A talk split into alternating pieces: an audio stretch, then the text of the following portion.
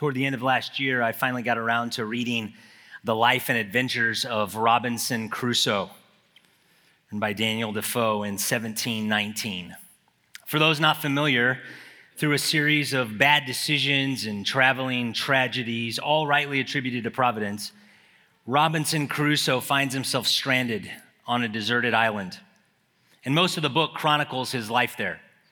Some of it's written in the form of, of a journal with entries and then more in story form.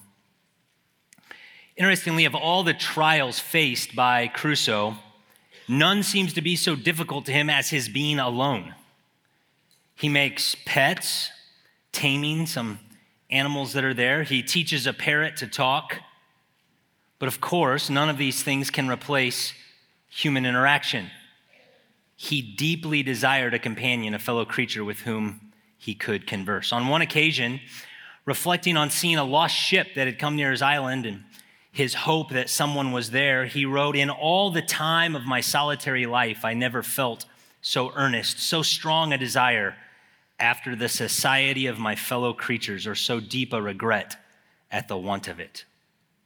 However, though he had such strong inclinations for that companionship, on another occasion, the sight of an unknown human footprint in the sand sends him into a panic. Reflecting on the surprise of his own instability, he says, I, whose only affliction was that I seemed banished from human society, that I was alone, circumscribed by the boundless ocean, cut off from mankind, condemned to what I call silent life, that I was as one whom heaven thought not worthy to be numbered among the living or to appear among the rest of his creatures that to have seen one of my own species would have seemed to me a raising from death to life and the greatest blessing that heaven itself, next to the supreme blessing of salvation, could bestow. I say that I should now tremble at the very apprehensions of seeing a man and was ready to sink into the ground at but the shadow or silent appearance of a man having set his foot in the island. He longed for human contact but he was terrified at the prospect of it. And for a time, even though that was such a deep longing, he actually did all he could do to defend against it. And Crusoe's experience reminds me of temptation in the church and in our lives as Christians. Oh, we long for fellowship and for service and for love. The thought of healthy community life may give us to use a phrase coined by Pastor Aaron, the warm and fuzzies. But Scripture is not idealistic in its portrayals of life in the church. Dealing with one another is messy. And so we begin to say things like, I, I like church, but I'm not crazy about the people. This is because relationships provide ample opportunity for the deeds of the flesh rivalry, envy, quarreling, dissension. The possibility for these sins may tempt us to imagine that if we could be on a deserted island alone with our Bible and the Lord, then we would hit our peak spirituality. But that thought wrongly assumes that the primary demonstration of the Spirit's work in our lives as Christians are our own private devotions and solitary pursuits the New Testament paints a much different picture. Spiritual maturity or its lack are demonstrated in community. Love or hatred, harmony or conflict, unity or division in the church. These are the things that reveal whether or not we're walking by the Spirit. Christ said that the world would know that we're his disciples based on how we love one another. And that's Paul's focus in this latter portion of his letter to the Galatian churches. And that's his focus as, as transitions in what we have before us, Galatians 5 into Galatians 6. I'm reminded we, we desperately need relationships, and at times we are tempted because of our own arrogance, as we will see from Paul, to stiff arm, to refuse to engage.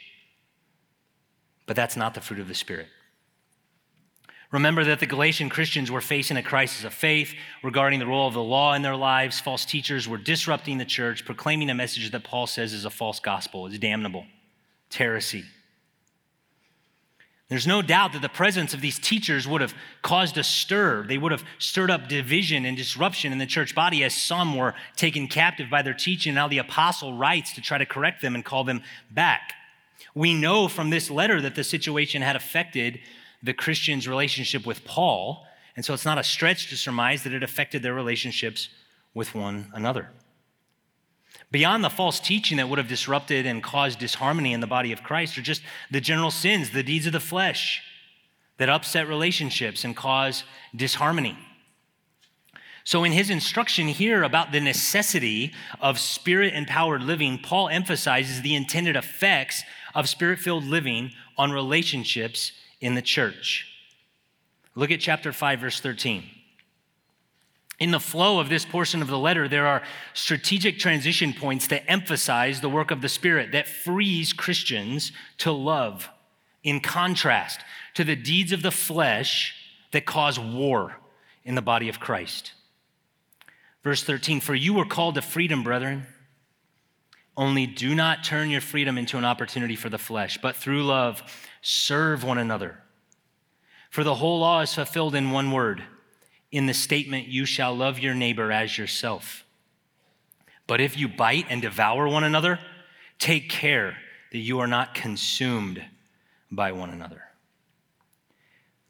Remember, in contrast to the arguments of the legalists, that Paul teaches the Spirit's calling is to freedom, not freedom to sin, but freedom to love, freedom to serve.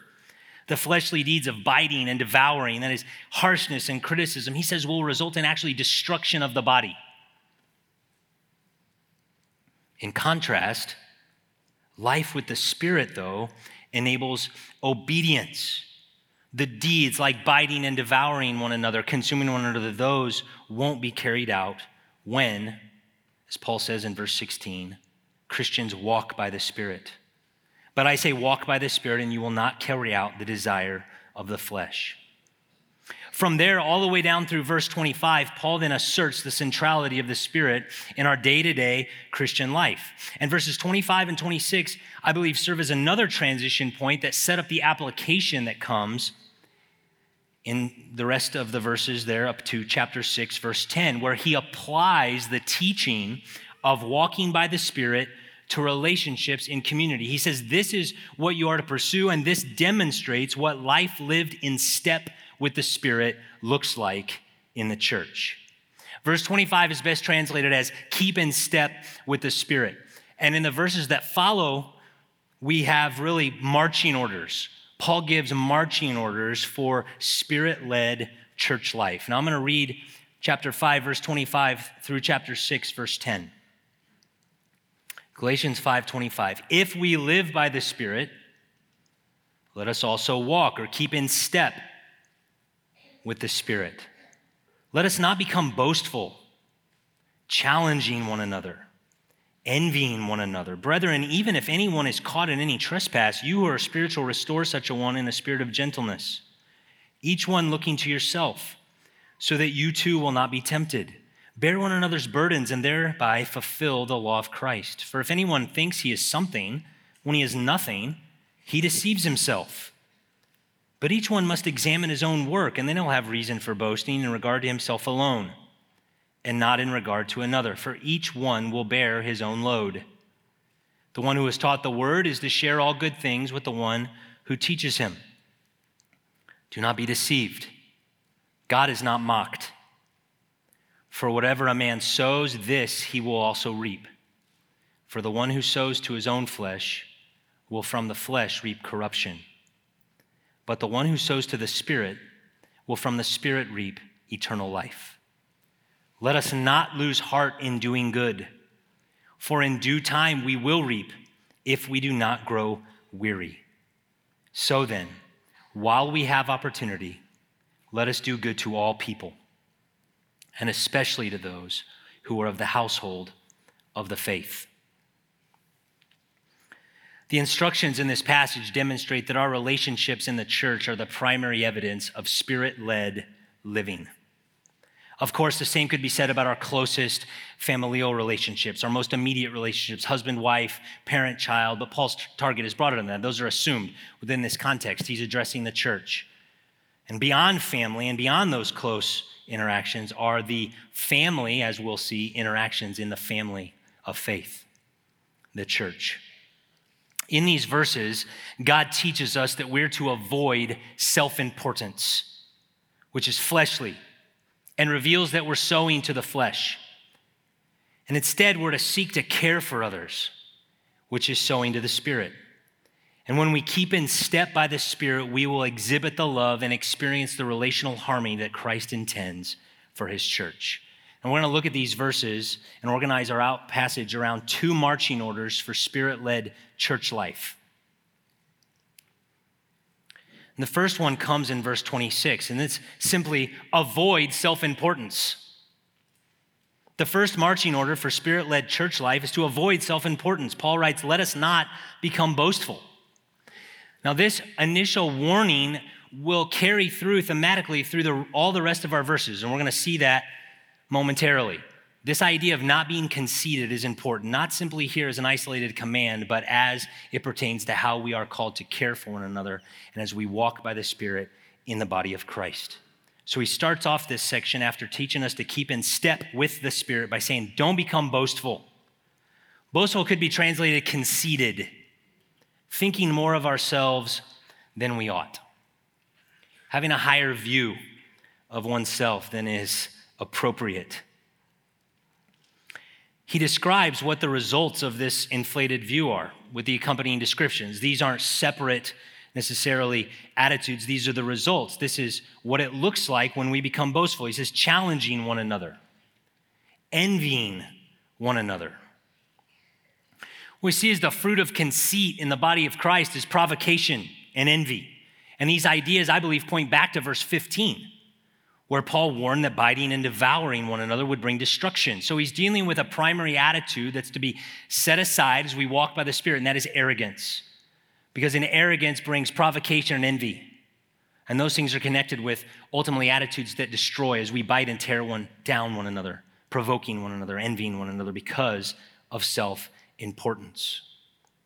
Self importance produces a competitive spirit. There are many examples. And they say uh, an overinflated view of your Bible knowledge may lead you to provoke others in the body in wrangling about doctrine or particular positions. Or an overinflated view of self may lead one to envy others who are being recognized for a particular avenue of service. Not because you want to serve in that way, but you want to be recognized for serving in a particular way. Even more complex, conceit can lead us to desire attention in the body of Christ, which then can lead us to envy others that are receiving attention and then cause us to provoke the ones that aren't giving us the attention we want. All of this springs forth from conceit in the heart. The applications seem endless, and Paul doesn't really give us specific examples. He simply confronts the general attitude of conceit that demonstrates one is not walking by the Spirit. And as we're going to see in the verses ahead, this is an important command from Paul. Because conceit in our hearts is in conflict with the Spirit and has an impact on how then we respond to the needs that are before us in the community. And it hinders our ability to care and to love for one another as we're going to be called to. Self importance will prevent you from rightly loving one another. It will prevent you from hearing the word of God from the teachers God has called to shepherd you and from the brothers and sisters he is charged to restore you. And so the first marching order is don't become conceited. Turn from vainglory. Turn from self importance. Avoid it. Stay away from it. Now, having identified conceit as something to avoid by the power of the Spirit as this major idea, he now then turns to a longer discussion which is focused on care and concern for others in the body of Christ. And that'll give us our second marching order, and that, then will be unpacked in verses 1 through 10 of chapter 6. Seek to care for others. Keep in step with the Spirit, avoid self importance, and seek to care for others. Now, the structure of this passage can be a bit difficult to discern. So I want to briefly survey really the whole passage with the points and subpoints because I don't want us to miss kind of the main idea that carries us all the way through these 10 verses because there's exhortations inside of other exhortations. Okay, so on the next slide, you'll see, and don't try to write this all down, okay? You don't even have to write anything down, all right? Just listen for a moment. Then these will be before you as we make our way through the text. We can summarize this passage and the teaching under this point, seeking to care for others, this way. There are temptations unique to relationships in the church, and we, we eschew or we shun those relational sins by walking by the Spirit who allows us to show love and concern for one another as we look forward to reaping an eternal reward. In verses 1 through 6, Paul prescribes care for others. Contrary to conceit, we're to care for others. First, he prescribes restoration, and he warns against the influence of conceit and pride that would actually hinder us in restoring a sinning brother or sister. He then prescribes financial care for those devoted to the teaching of the church. In verses 7 through 9, he moves to motivations for the care that he prescribes in verses 1 through 5. So here he uses this broader principle of reaping and sowing and applies it specifically to the care that he has just commanded. The restoration of sinners and financial care for shepherds, he says, is sowing to the Spirit, which brings reward. And refusing to do those things is sowing to the flesh, which ultimately demonstrates a failure to walk by the Spirit and will bring destruction. Then in verse 10, he gives a final summative exhortation to care for others. The conclusion of the whole matter, right? And contrary, again, in contrast to deceit, is that we Christians should seek to do good to all with special priority given to the church. And so this whole section, this whole 10 verses is stitched, or they're all stitched together by this idea of care for others, doing good to others. And it's put in the context of keeping in step with the Spirit by Paul's teaching about reaping and sowing. And that shows us how that's connected to what he tells us in verse 25. Keep in step with the Spirit and then do these things. All right, so back in verse 1. Now you can write if you need to. Back in verse 1, Paul's going to start articulating occasions for to care for others, occasions to care for others. The first one he spends the most time on is care for fellow sinners care for fellow sinners. That's what the bulk of this passage is concerned with. Verse 1 Brethren, even if anyone is caught in any trespass, you who are spiritual, restore such a one in a spirit of gentleness, each one looking to yourself, so that you too will not be tempted. Bear one another's burdens, and thereby fulfill the law of Christ. So, Paul is here describing a, a hypothetical situation, but one that is likely to come up in the church. And the situation envisioned by him is that of someone in the church who finds themselves tripped up by sin. The translation of the, the term caught, it, it, or the term translated caught, really doesn't, doesn't mean that somebody catches somebody in sin, like, ah, I, I see you. It, it's they're caught by sin, right? That's the idea. They're, they're caught by sin. And there's some element of, of unexpectedness even inherent in the term. And the wording that Paul uses makes clear it's not someone who's perpetually living according to the flesh, hardened in sin, unrepentant, but someone who is on the whole walking by the Spirit, but is, is overtaken by some sin, somewhat unexpectedly, or they're, they're stumbling, if we use the, the analogy of walking or marching. To use the illustration in chapter 5, we would say this is someone who finds themselves on the losing side of the spirit flesh battle. Someone who's out of step with the spirit. So, what are we to do when one of us is found to be out of step with the spirit, caught in trespasses?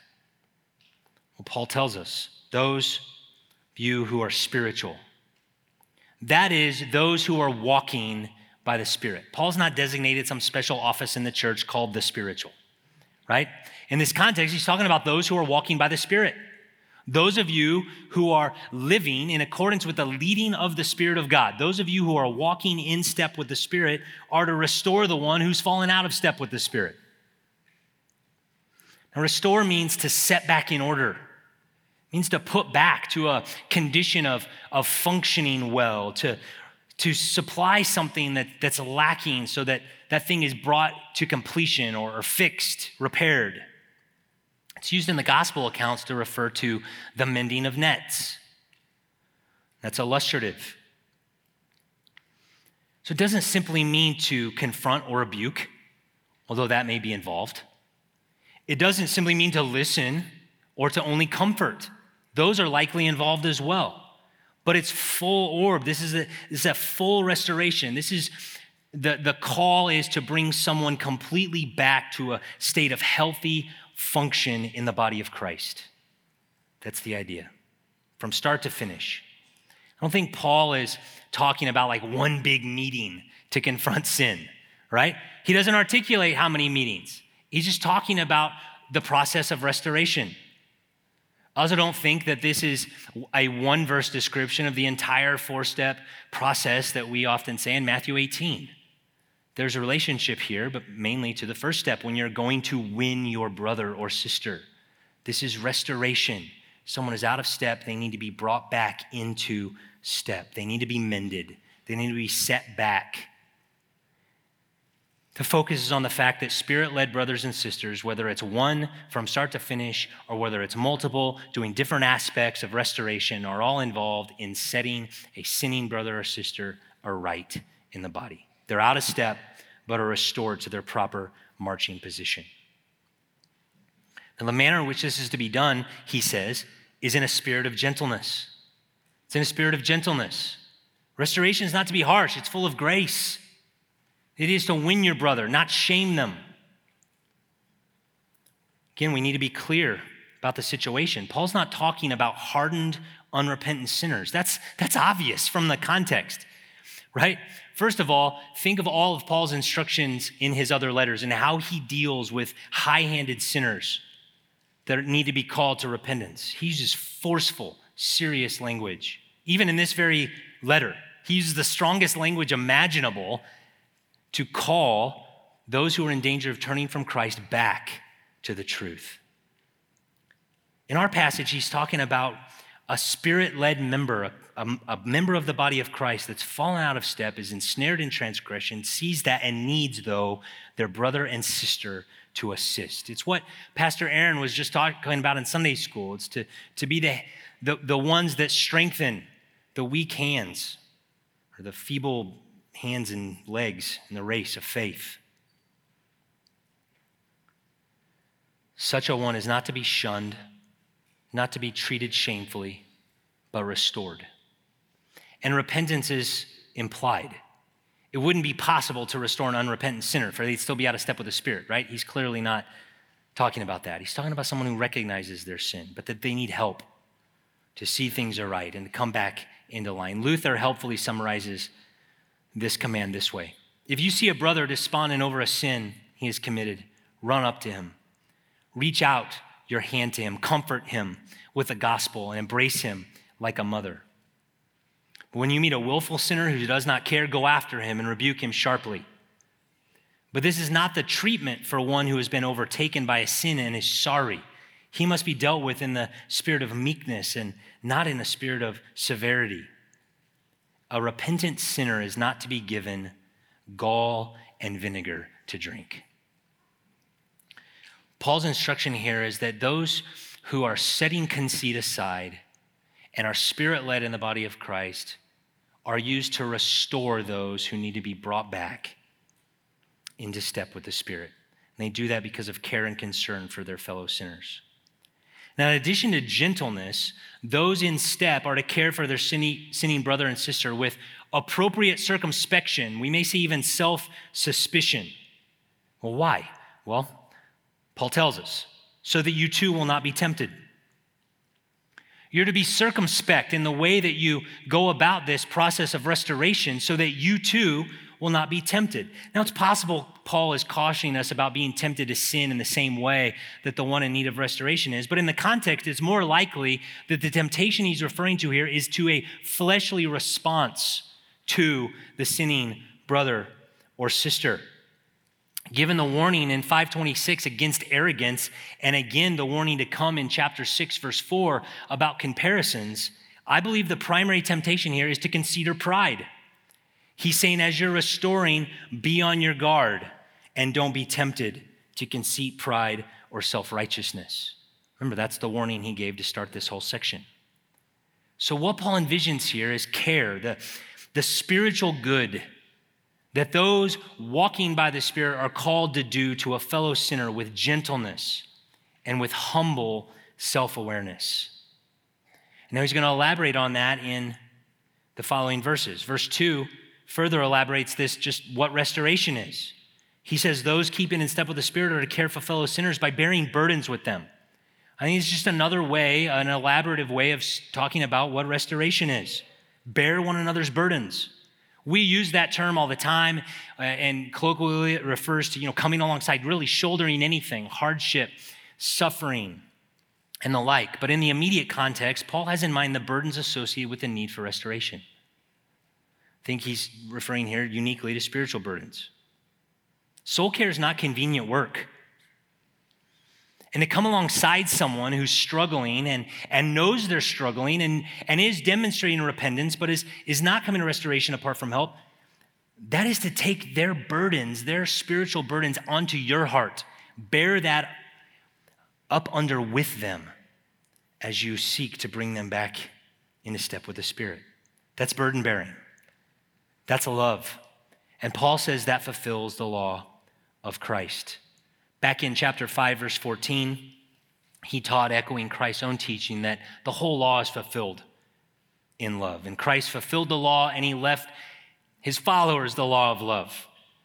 And we're like him when we are bearing spiritual burdens for our brothers and sisters. So restore one who needs restoration in care for them. Bear their burdens, but do so circumspectly with humble self awareness. Now, Paul's going to return to that idea in verses three through five. For if anyone thinks he is something when he is nothing, he deceives himself. But each one must examine his own work, and then he will have reason for boasting in regard to himself alone and not in regard to another. For each will bear his own load. What is he talking about? Well, because of the temptation to self importance, those who are bearing burdens for others must be aware that on the judgment day, they won't be evaluated for how they compare to others in the body of Christ, but only for their own lives. Now, why does he talk about that here? Well, again, self importance is in view. Self importance, arrogance, boastfulness, conceit is really a, a, a hedge, an obstacle from caring for others in the way that he prescribes in restoration. And the deception of arrogance can disrupt the body of Christ when those who should show care for others use the occasion of another stumbling to exalt themselves. We may see another sin, and rather than restoring that one in gentleness or bearing burdens in love, we respond like the Pharisee did when he prayed, Lord, Lord I thank God I'm not like that guy over there right? That's the idea. That's arrogance. And the defense against that self deception, Paul says, is humble self awareness, self examination. You think you're something, you're not. And you need to examine your own work. Now, the self examination he's talking about here is done in light of eternity, in light of future judgment. The terminology is future oriented. It's then that one would have cause for boasting in verse 4. In verse 5, for each one will bear in the future his own load. The idea is this you're to examine your life, not become conceited because of weakness you see in others and therefore elevate your own view of your spiritual maturity. You're not to be conceited, you're to see yourself rightly before the Lord, knowing that you're going to stand before the Lord Jesus Christ in eternity and give an account for your life. And you won't be evaluated based on how you compared to the ones in the church here that need restoration. Any glory on that day, on that final day, Paul says, will be based on one's own spiritual fruit and have no reference to the work of others. That's what he means, that each will bear his own load. Paul's not talking about this weird sort of con- contradictory paragraph where he says, bear one another's burdens, but oh, by the way, just bear your own load, right? It's easy to read it that way. No, he's saying, bear one another's burdens, but guard yourself from the temptation to be conceited in the body of Christ as, as you care for others, knowing that your life will be evaluated by the Lord Jesus Christ for what you've done in this life, not for how you compare to those in the body of Christ. Ultimate responsibility before God in eternity will be for what we've done for our lives. We will bear our own load at the judgment. And He's not going to give us a higher grade because somebody that we sat next to in church got a lower grade. It's the idea. We will bear our own load. And while we are to care for others, we will not be judged based on their lives, but on our own. There's no room for conceit or self glory by comparison in this thing we call the church with messy lives and difficulties and sinners that need to be restored and the spiritual who are who are seeing obedience and progress in the spirit reaching out to help those. There's no room for arrogance there. There are many applications from these verses. This type of care really this type of restorative soul care has been the point of our sunday school class. It was the point of aaron's class this morning. But as I study this text, two particular dangers came to my mind, both manifestations of conceit, manifestations of arrogance that affect body life. One is for those who, are, who find themselves in a position to restore. Self importance or arrogance will keep you from showing the love that you're called to show to your brothers and sisters. And that may have many manifestations, but one in particular, believing that you simply shouldn't have to deal with those people who are difficult. That's one. To imagine that we don't need to be troubled by difficult people in the body of Christ is to believe that we're somehow entitled to show less grace to a brother or sister than the Lord showed to us and that's arrogance. Care and concern for our brothers and sisters in Christ and their spiritual good is unarrogant. The other side is for those who are in need of restoration. Arrogance can creep in there too and mess up the process. There can be a danger in churches like ours that teach the importance of soul care and biblical counseling. And there's even a, a, subtle danger as we become more and more familiar with the helpful truths from the biblical counseling movement, and that is this we begin to be tempted that we best know how others ought to restore us. We begin to know how someone should counsel me when I'm in need of restoration.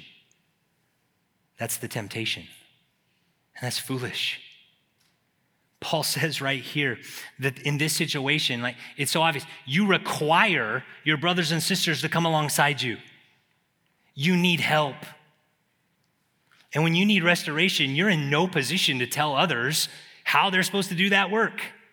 That conceit will actually prevent the God intended process for your life. Wanting someone to simply agree with their own self diagnosis is not reflective of a heart inclined toward receiving the restoration God intends from our obedient brothers and sisters in Christ.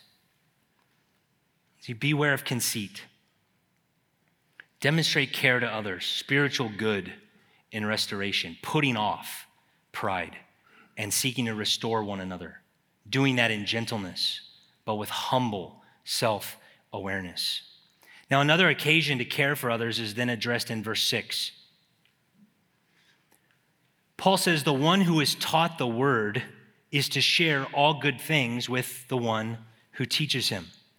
Here, Paul prescribes care for faithful shepherds.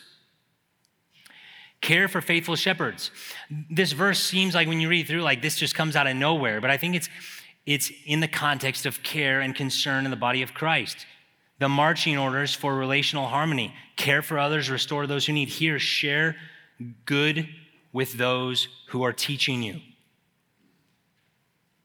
It's difficult to know why he may have thought this needed to be addressed here. Perhaps false teaching had stirred up opposition in the churches against the faithful teachers. That's possible. Perhaps a spirit of conceited rivalry in the body caused some to not esteem those whom Paul had charged to teach them the gospel. But whatever the case, Paul is clear that keeping in step with the Spirit includes sharing our material goods with those who instruct us. So if the care and vision in verses 1 5 is spiritual good done to a fellow sinner, here it's material good done to a faithful shepherd with generous self sacrifice. I admit a level of discomfort in explaining this verse, right? But I have the privilege, I'm beyond blessed to be able to say that this body, under the guidance of her elders, takes exceptional care of me and the other pastors. We're abundantly provided for. There's no hesitation for me to be able to say, You indeed share all your good with us.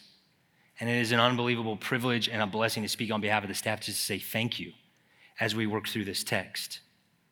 That is evidence of your keeping step with the Spirit, according to Galatians chapter 6, verse 6.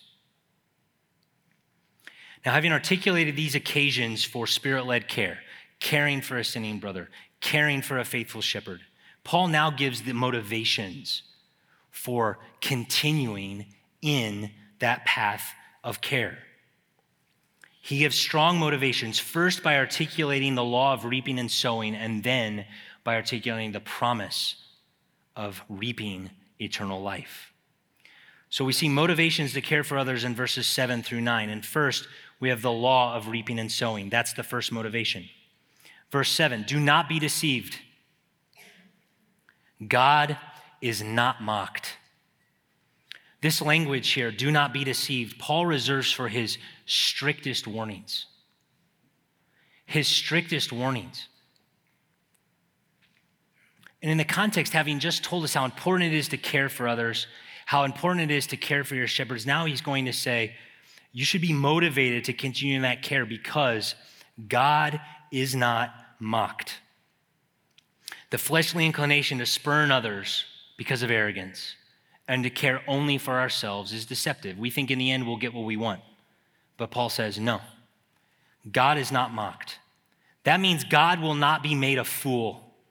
Those who don't avoid fleshly deeds will reap the consequences. That's what he means. And this is because God has so ordered the world that human beings reap what they sow. That's what he says at the end of verse 7. For whatever a man sows, this he will also reap. So don't be deceived by arrogance that would cause you to sow to the flesh instead of caring for others. God will not be made a fool. You will reap what you sow. That's a principle. That's, that's what Paul is saying. And then he, he unpacks that more specifically in verse 8. One who sows to his own flesh will from the flesh reap corruption. But the one who sows to the Spirit will from the Spirit reap eternal life. So now he connects this principle in general of reaping and sowing with what he's been teaching, which is walking by the Spirit and the Spirit's conflict with the flesh. So that's how he uses this broad principle and gives this narrower application to motivate care for others. To refuse to care for others as he's prescribed is to sow to the flesh. And the devastating outcome of sowing to the flesh is corruption or decay. Paul's talking about eternally significant realities here. This is not temporal corruption. This, this is to say that those whose pattern of life is to sow to the flesh are not saved and will not receive eternal life. We know that because that's the parallel. Sow to the flesh, corruption. Sow to the spirit, eternal life. Paul's discussing matters of eternal significance. And that's motivation for how we pursue care, unarrogant, selfless care in the body of Christ. Whether we sow to the flesh or to these spiritual realities demonstrates whether we're keeping in step with the Spirit or not. And knowing that that principle, and that in the end, God will not be shown to be foolish, He will not be spurned, He will not be mocked. That's to be motivation for obedience. Now, in verse 9, he adds to that illustration with another motivation, and that is the promise of reaping for the steadfast. He says, Let us not lose heart in doing good,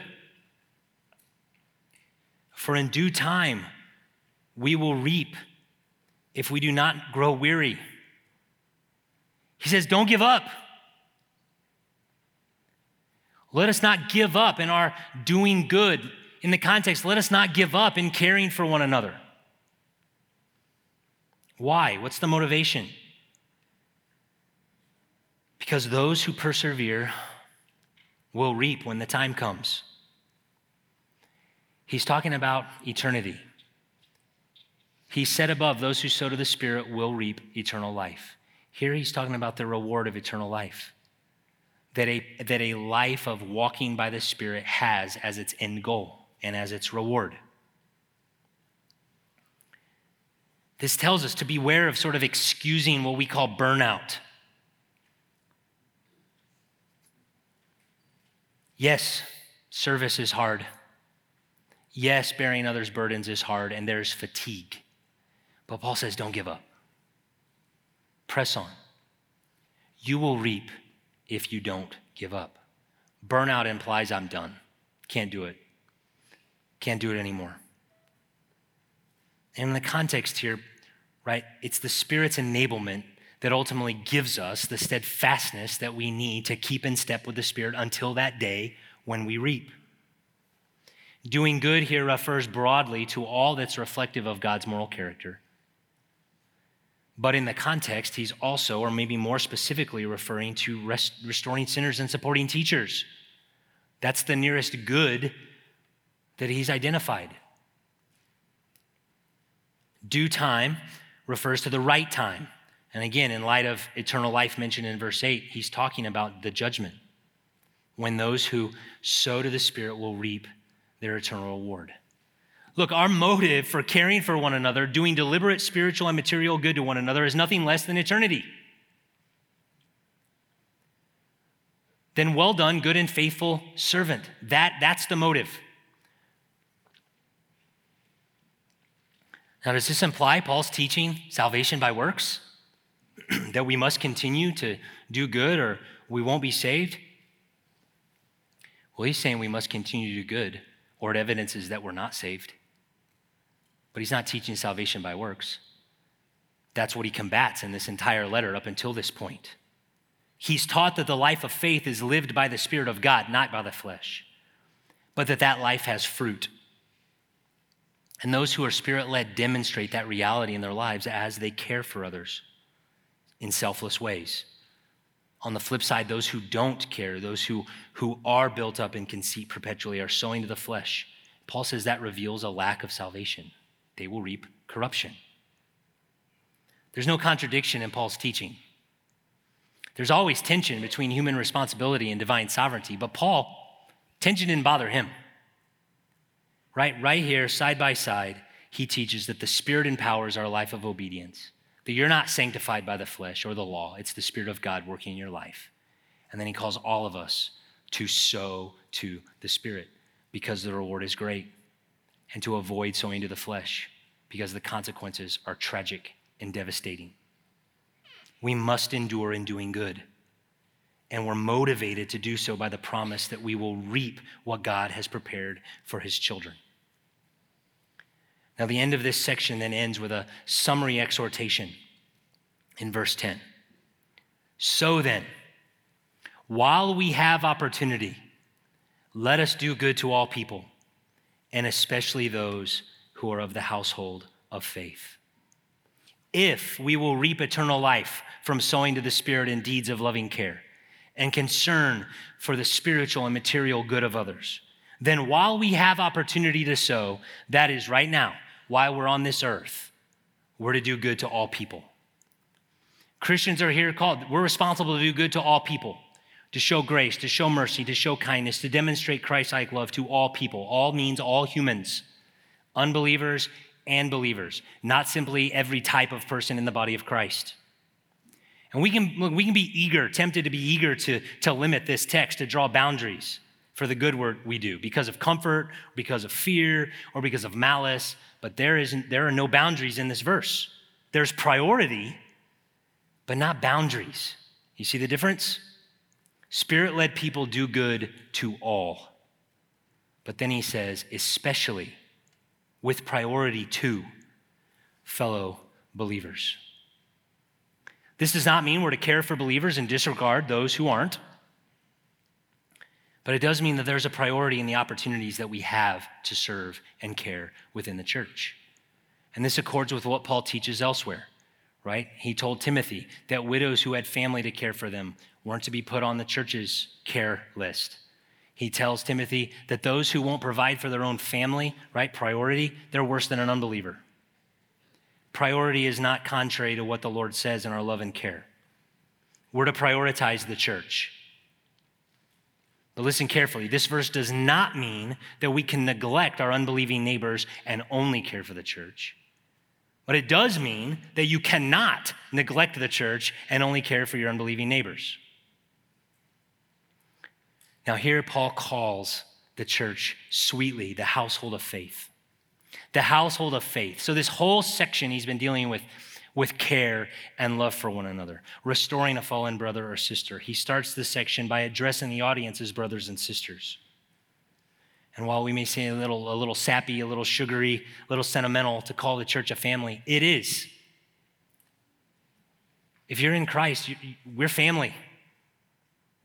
Paul uses that language very carefully, and here that family is designated by faith a common faith in Christ, the Son of God who loved us and gave himself up for us so that we may have righteousness by grace. Life with the Spirit of God, Paul teaches, is a life free from bondage to sin. We're now free to turn from selfish pride and toward selfless care for others. But to keep in step with the Spirit, as Paul prescribes here, you have to be here.